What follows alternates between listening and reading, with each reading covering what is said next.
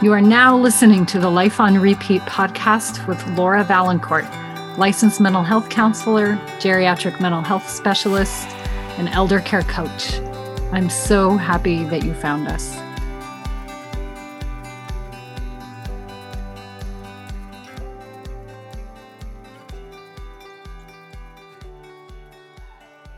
So hello, everyone.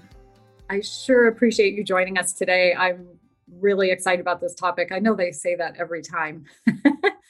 Today, it is my pleasure, really my real pleasure, to introduce Lisa Mayfield. Lisa Mayfield is actually a mentor of mine, and we'll talk a little about how we met. But she owns a care management company called Aging Wisdom in Seattle, Washington. She founded that organization many years ago, 2003.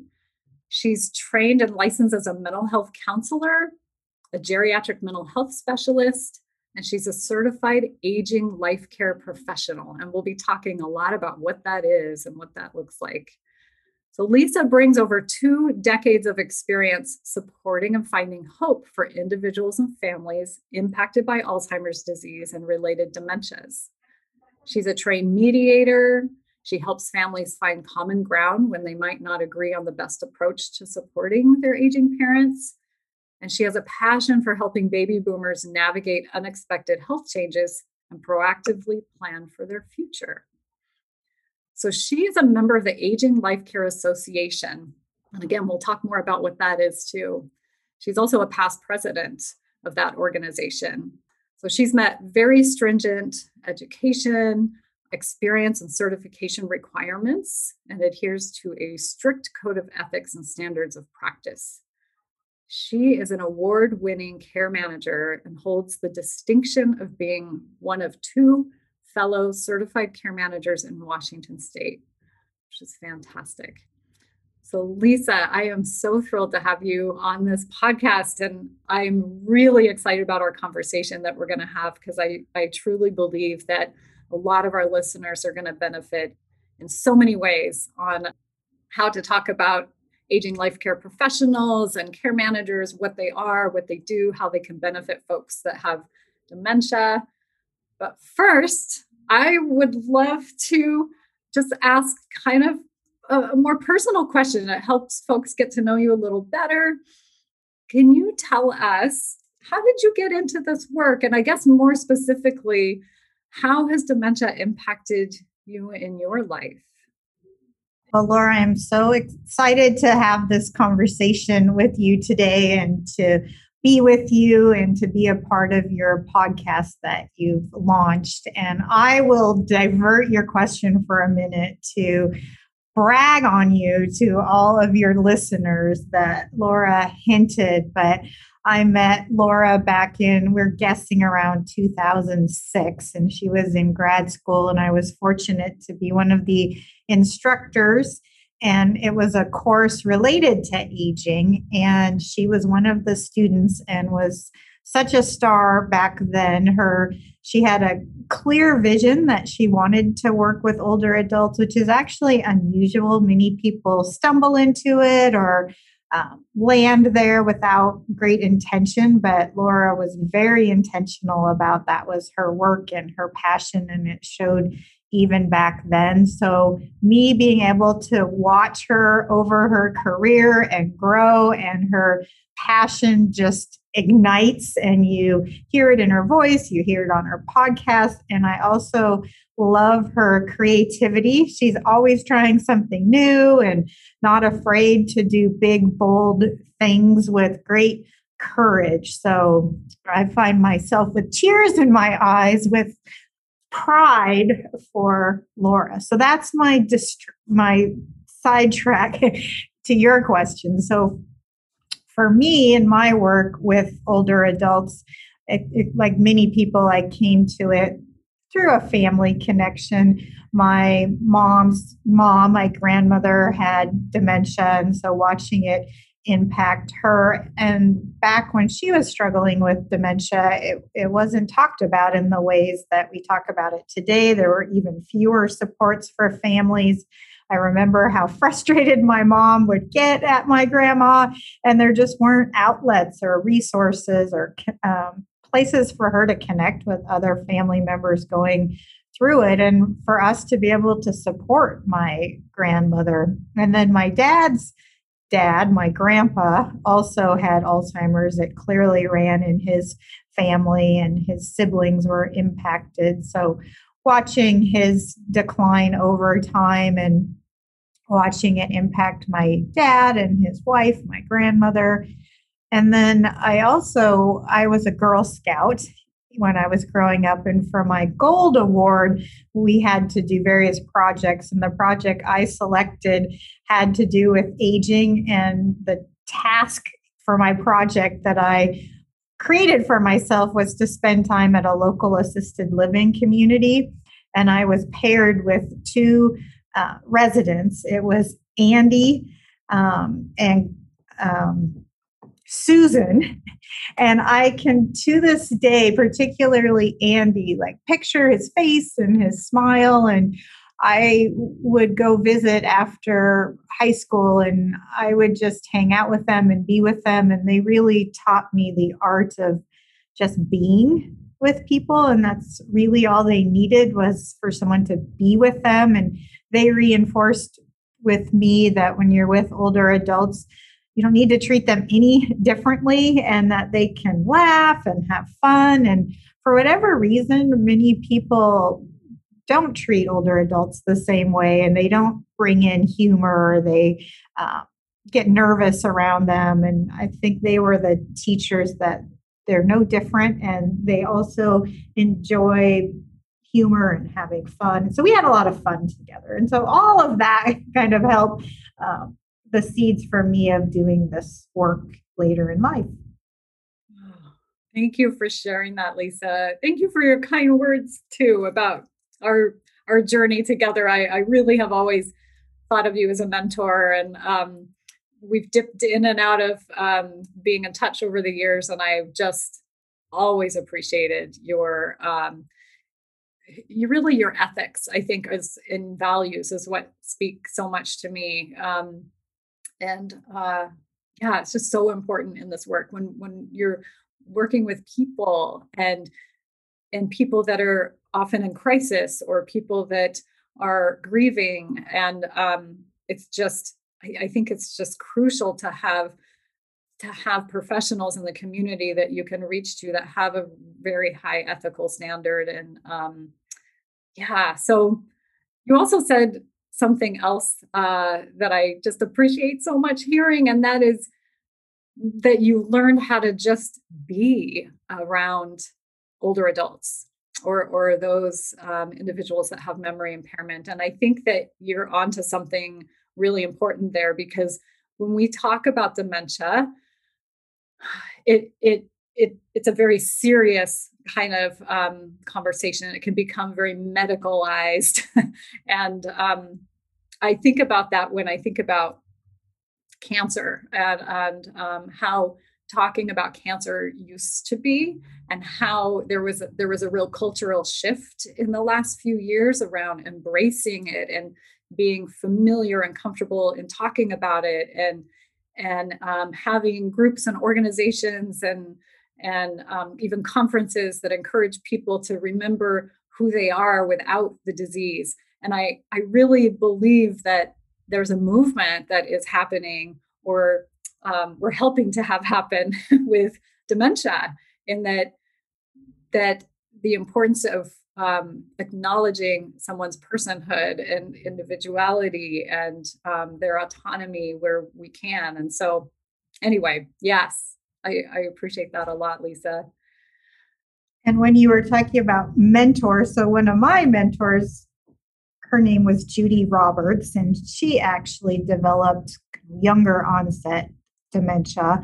But early on in my career, she got me a book called Back to One. And it was this concept of, and it was based on a therapeutic relationship, but I think it's so true in many aspects of life, that you can't accomplish anything without going back to one. And this back to one was the relationship, the connection to being with people.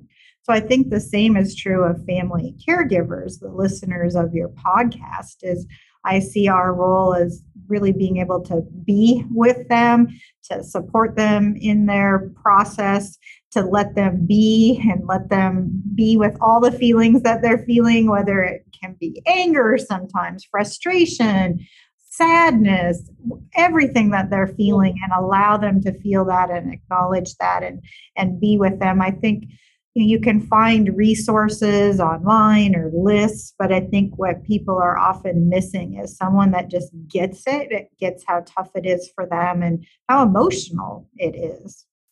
Yeah, absolutely. I mean, yeah, the importance of, because it can feel so isolating, especially if you didn't have the experience of a grandparent or someone else in your life go through something similar. There are no models out there. There are no mentors out there. And so, yeah, acknowledging that it's very normal to experience the whole range of emotion that comes with being a caregiver, but then also recognizing that there are others out there also going through the same thing. That's huge. Tell us a little bit about what is an aging life care professional and what is a care manager, and give us a little description about what that role looks like and what that is. And so if I talk about the work I do, I like to point out that there's people like me all over the country doing this work. We're a profession, the Aging Life Care Association, and we're a group of people that not enough people know about, but I describe it as consultants that work with individuals and their families navigating all the complicated issues that arise with aging, but in particular with dementia and the different challenges that families are trying to figure out what to do, whether it be a parent or a spouse or a partner who's resistant to care. They don't think they need help. They don't want help. What difficult decisions that families have to make. Do we stay home? Do we move? How in the world do we navigate all these doctor's appointments and doctors that aren't talking to each other and doctors that give conflicting information, or you land in the hospital and they're hospital doctor is pushing you to make decisions that you're not sure you want to make. And so aging life care professionals partner with families in making these tough decisions and being a constant in their life through all the different changes that will happen with the progression of the disease and the various challenges that come along the way, is helping families navigate those, helping families understand what all their options are for decisions that they're making, help them kind of weigh the pros and cons to all of those options, and in particular, helping them make those decisions based on their particular situation, which includes also their financial situation and how much financial resources they have to pay for care. And it's fairly unique in the sense that we're the advocate for the family. We are not represented by any other group. And so we can come at it from an unbiased perspective and sharing from our background and experience what we've seen other families do. Also, one of my colleagues in Florida, Amy O'Rourke, she talks about care managers having like a crystal ball. They help families know what's coming down the road, what we can get them to anticipate happening, and then trying to make it easier for them before they get there. Like, this may be the next step for you. Your dad may have trouble driving, and here's some ways you can deal with it. So also being able to talk about things that you're not currently dealing with, but you might be down the road. Oh my gosh, I love it. You said so many great things.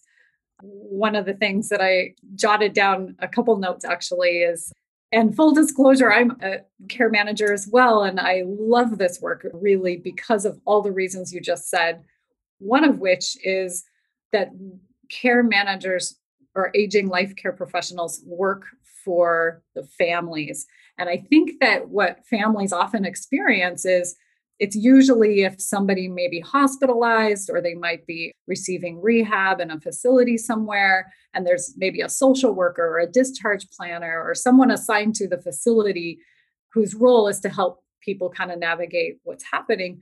But what we often find is that their best interest is really the best interest of the corporation or the facility they work for. And they have many, many other families and clients and patients that they're working with. And so one of the things that's so valuable about this work is that an aging life care professional truly works for the family and has the family's best interest in mind. And then the other part of what you talked about that I just appreciate so much is that a good care manager or a good aging life care professional is really going to recognize that sometimes there's not always one right answer for a solution, and to take into consideration a family's values, you know, what's important to them, because everybody is unique and individual. Every family is unique and individual, and what's important to each family is going to vary. And so it's a real skill set to have as a care manager to be able to see, to help families understand what is most important to them. You know, for example, is it more important above all else to keep mom and dad together through their end of life? Or is the number one priority to find the best quality of care, no matter what that looks like or where that looks like?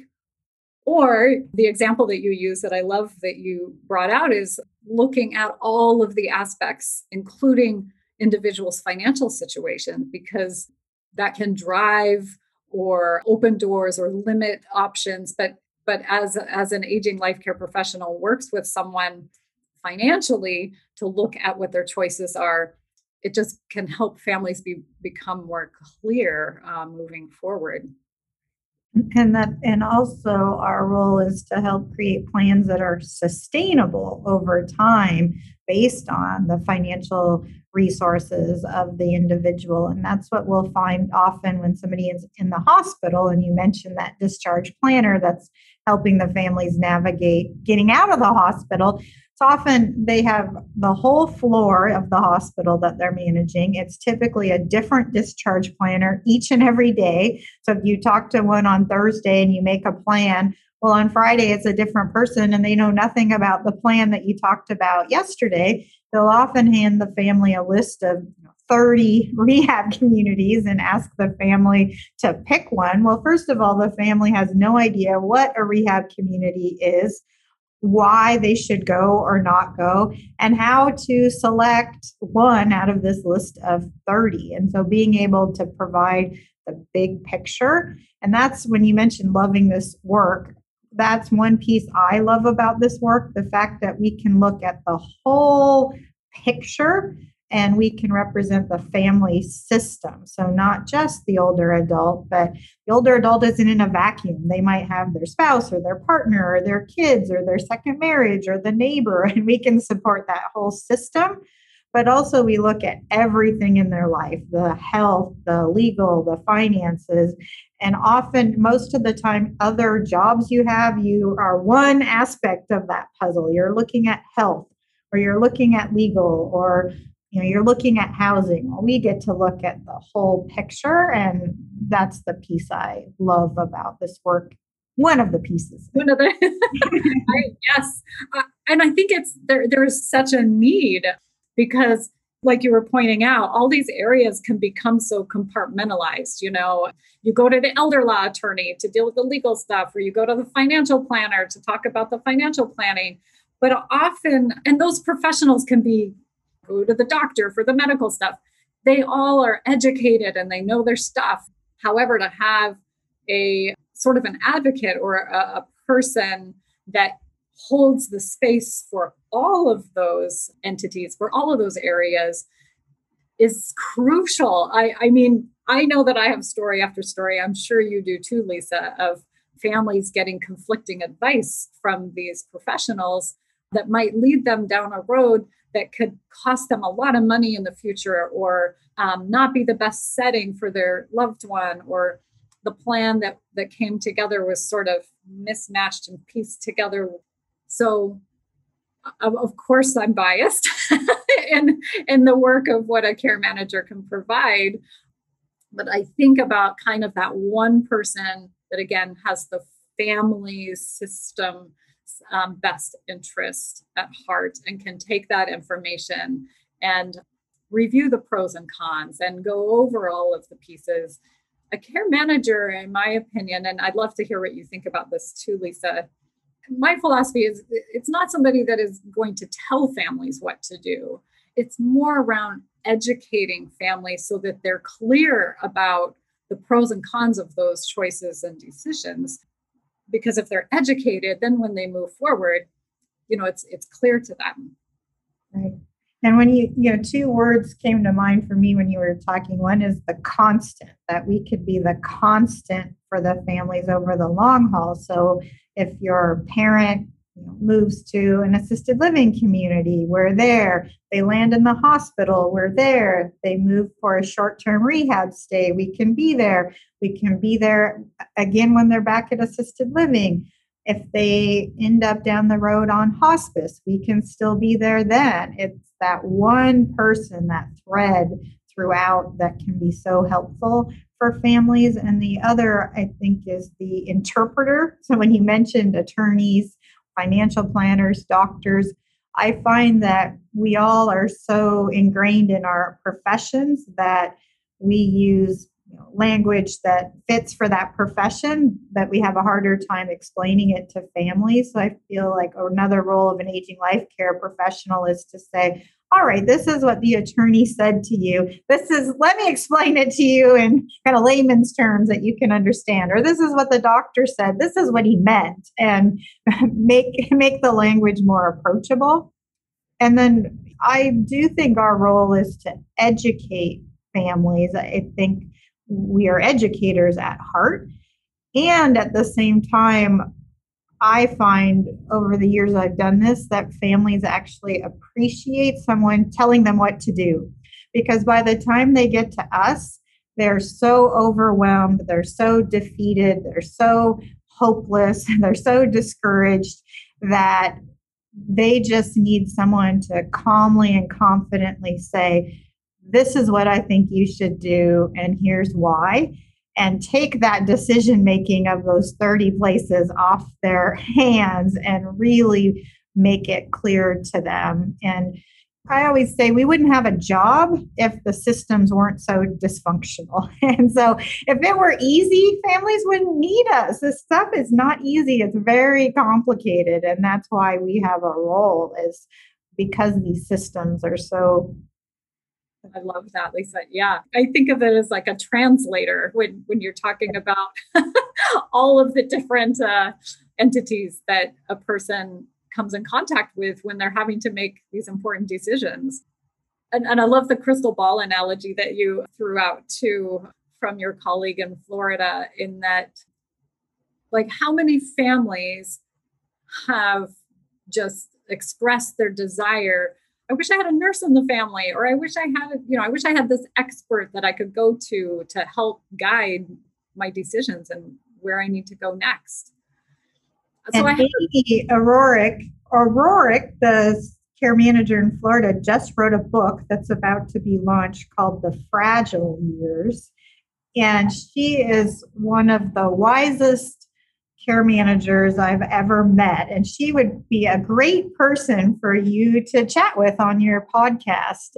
I'll have to reach out. Yeah. So she wrote a book. I just want to repeat that so folks can hear. She wrote a book that's getting ready to be launched called The Fragile Years. Okay. I'll put that in the show notes so folks can find that as well. And I may have to reach out to her for sure. Yeah. Happy to connect you. And the other piece I was realizing we haven't talked about that aging life care professionals do is helping navigate families that aren't on the same page. That was my next question, Lisa. I was saying, okay, so this comes up a lot, this piece about family conflict or just misunderstanding or not non-clarity, or the need to communicate and educate people that may not be as familiar with the situation at hand. So yeah, tell us a little about how a care manager can help with family dynamics.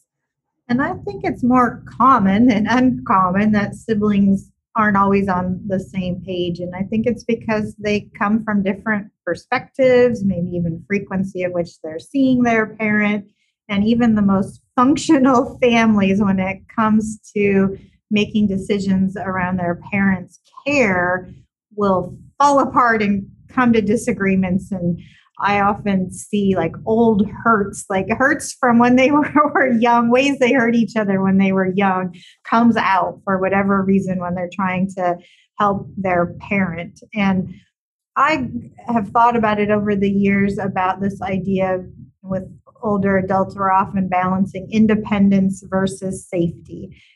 And I think when adult children are in conflict, they're often coming to the care of their parent from a different place on that continuum of independence versus safety. You might have a brother in New York who says, Dad wanted to be fiercely independent. Let Dad live alone. Let Dad drive. It's okay if Dad falls. He wanted independence. Then you have the daughter who lives next door that's seeing Dad fall, but seeing the dents in his car, and they have a different perspective and a desire to keep their dad safe. And so how do you get these siblings closer together on that continuum? And that's what aging life care professionals can do, is provide that unbiased perspective, typically going in to assess the situation to say, here's what I think your dad needs if he were to stay home, or here's what he would need if he were to move,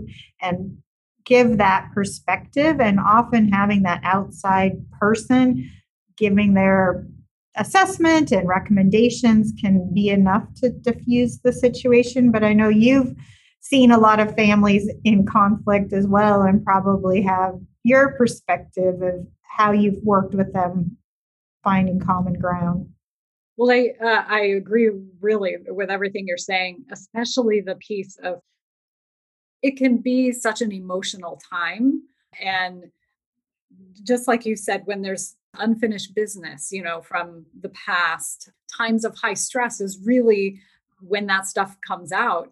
It's also often a period of grieving, right? There's so much unknown about the future. There's unknown about the present moment. There's a grief and loss component that is often at play. What is my life as a sibling going to look like without my mom here? Or, we've always had this matriarch or patriarch of the family, and now that family sort of dynamic is being disrupted. And so, taking that approach of often what I see is that families are in this disruption because what is known is now unknown, and helping, that's the education piece that I feel like a care manager can do really well, is make sure that people really understand the diagnosis, that people can really understand the choices that are available, the pros and cons to those choices, finding out and getting really curious about where the concern is arising from. And it's an opportunity. I mean, these are all opportunities, right, for families to be able to come together. Sometimes that doesn't happen. We've seen that too. Many of our listeners have experienced being the responsible one, the only one, whether it's a sibling or a spouse, but you're put in that position of being the primary caregiver because you live close or you were the chosen one. So it can bring up all kinds of feelings there, for sure. One more, I'd love to ask you about this too, your opinion of how care managers can help. And that is, I get a lot of family members that ask for help in talking to their loved one about a situation, whether that's their diagnosis, they don't know how to talk to their loved one about their diagnosis, or they don't know how to talk to their loved one about a potential move. How can a care manager help with that sort of situation? A great question, Laura, and you're right. That's often the reason families end up with us, is that resistant. Parents are resisting help, and they're banging their head against the wall trying to figure out how to get their mom help. One of the aspects of dementia one of the symptoms is lack of insight. So one of the ways in which the brain is damaged from the disease makes it such that when an individual is diagnosed with dementia, they don't see the changes in themselves, or they don't see the extent of which they need help. And that's because of the way this damage is happening in the brain. And so what I like to do is just remind families that this is a part of the dementia. And families will talk about it as denial. My mom is in denial. Well, it's not denial. It's actually an inability to see that. So no matter how many times you talk to her, how many different ways you see it, she's not going to suddenly have a big awakening. I always joke, she's not going to say, "Oh, you're right, Laura, I do need help. Send in the caregivers." Like, that is not going to happen. So our work as care managers is to educate families about that and to give them new techniques, new language, new approaches with their parent. And instead of trying to reason with them or to interact and have these intellectual conversations the way you would in the past, that's no longer going to work, because with dementia, you can't weigh pros and cons. You can't problem solve as the disease progresses, which is usually the point of which parents need help, and children are having these battles is later on in the disease. And so part of our role is teaching these new techniques, but also to be able to figure out what language might work with their parent given where they are in the progression. But I also will say that we often will say everything that their children have been saying for years, but because we're not their children, they hear it and listen in new and different ways. So it's not like we have a magic wand, but we can often make progress where families have been stuck. Yeah, that's so true. Yes. I can't tell you, I just spoke with an individual this morning who said, I've been telling my mom this same thing over and over, but when you told it to her, she could hear it. It wasn't her child giving her this information. It was someone outside in the community. It was a professional. So that definitely that holds a lot of weight there. Tell us, well, two things. I would love for our audience to know how can they find a care manager, but also what is the requirement to be a care manager? What sort of background do these folks have, and how does someone, what can they expect when we're talking about professionals? Who are they? What kind of professionals are they? And you can find an aging life care professional on our professional association website. We have a directory where you can do a search by zip code or city, and that website is aginglifecare.org.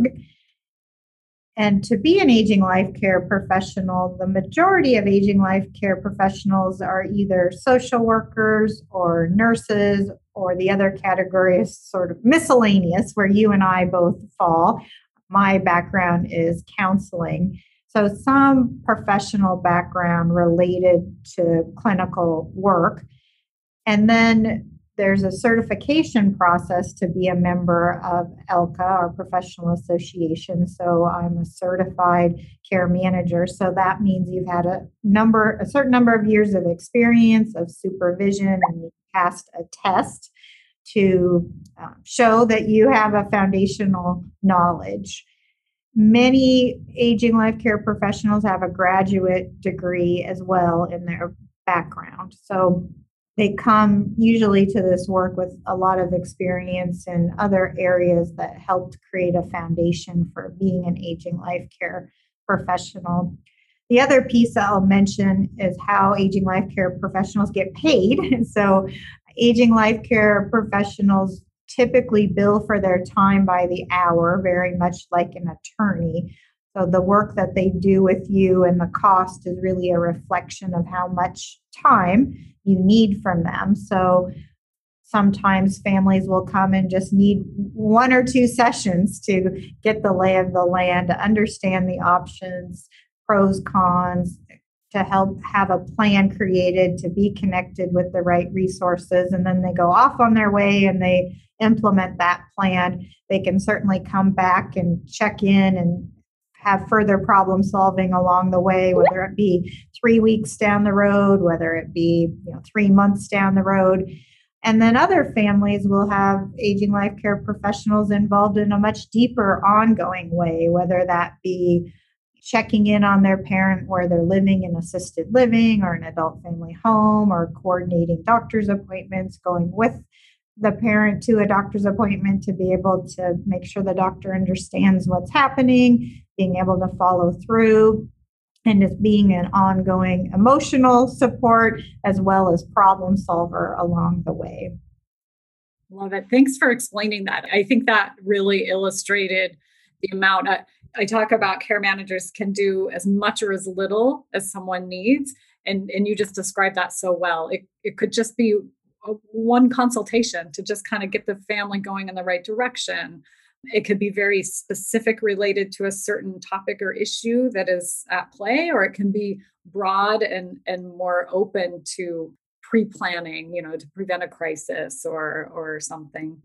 Yeah. And then the idea, I love how you kind of separated care manager as a consultant and care manager as a kind of on the ground doing the work, going to the appointments, attending the care conferences, making sure families are aware of what's going on, overseeing the services that were put into play, like maybe somebody hired a caregiver, or they want to make sure that Meals on Wheels is really delivering the food they say they are, or the housekeeper really is showing up, or those sorts of things too.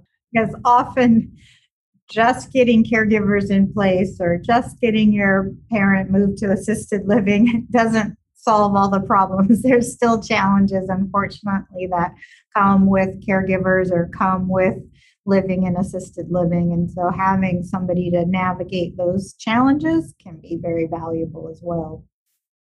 Another point that I think of too is this piece of care managers, I think, can be beneficial to folks, whether often if a family lives out of the area, to have that kind of point person that has eyes on the situation can be so valuable. But then also for families that are so busy, they're working, they're maybe raising children, or they're busy and they don't have the time to be doing the oversight, even if they knew what to be doing. And then there are so many folks out there that don't have any family. They don't have children or other family members that are there to advocate for them and make sure they're getting the care they need. So it's really, really a wide range of folks, I think, that can benefit from those services. Absolutely. Those were great examples of adult children can outsource some of the tasks that they're doing for their parent that they're finding overwhelming so that they can focus on their career and their family. Or if you talk to an adult daughter who's been flying from California several times a month to check in on her parent, well, you could have somebody local checking in on your mom and save you those flights, or being able to shift gears so that you can go back to being the daughter, visiting your mom, having fun with your mom, being there with your mom, not worrying about, when did she go to the doctor? Does she have her medications? Or the caregiver, making the right meal? Like those kind of tasks you can outsource to someone else to worry about, and you can just be a daughter. Love that. Yeah, that's what a lifesaver for so many people. Well, Lisa, can you think of anything else that would be important that we didn't touch on in the world of aging life care professionals or care managers that might be helpful for a family that's navigating this dementia journey? I think my parting thought that's really been on my mind lately is hope, that it can feel so hopeless at times. Being an adult child, supporting a parent, especially in the sandwich generation, that no matter how messy the situation, how frustrating, how complicated, it can get better. And your life can feel easier and that there is hope and that there are people out there to make it easier and to help you get some of your life back and help you put some boundaries in place and help you feel better. Love it. I sure appreciate you coming on. I want to do kind of a little shout out to our folks that are listening. Lisa Mayfield was a presenter on our Get in the Lifeboat Summit that we had, I think it's been a couple of years ago now. But Lisa, you presented it was a presentation on building your support team. And we still have those presentations up in our Facebook group. So if anyone is interested in listening more to what Lisa has to say about thinking about building your support team, then you can watch her presentation. Again, it's on Facebook at Get in the Lifeboat. And I also want to remind folks that you can find an aging life care professional in your community. And if you go to the website that Lisa talked about, the aginglifecare.org website, there is a button you can click to find an aging life care professional, and you can sort by location. And it can just be such a valuable tool to find someone in your area that's familiar with the resources where you live, those local resources. So yeah, so Lisa, thank you again so much for coming on. It has just been such a pleasure and just appreciate you. Thank you, Laura. It was a pleasure being here and chatting with you and being here with your following. Lovely. All right, everyone, have a great week and we'll see you next time. I hope you enjoyed this episode. The information shared in this podcast is not a substitute, nor is it meant to convey professional, legal, psychological, financial, or medical advice. If you can use such services, please seek them out from someone you trust.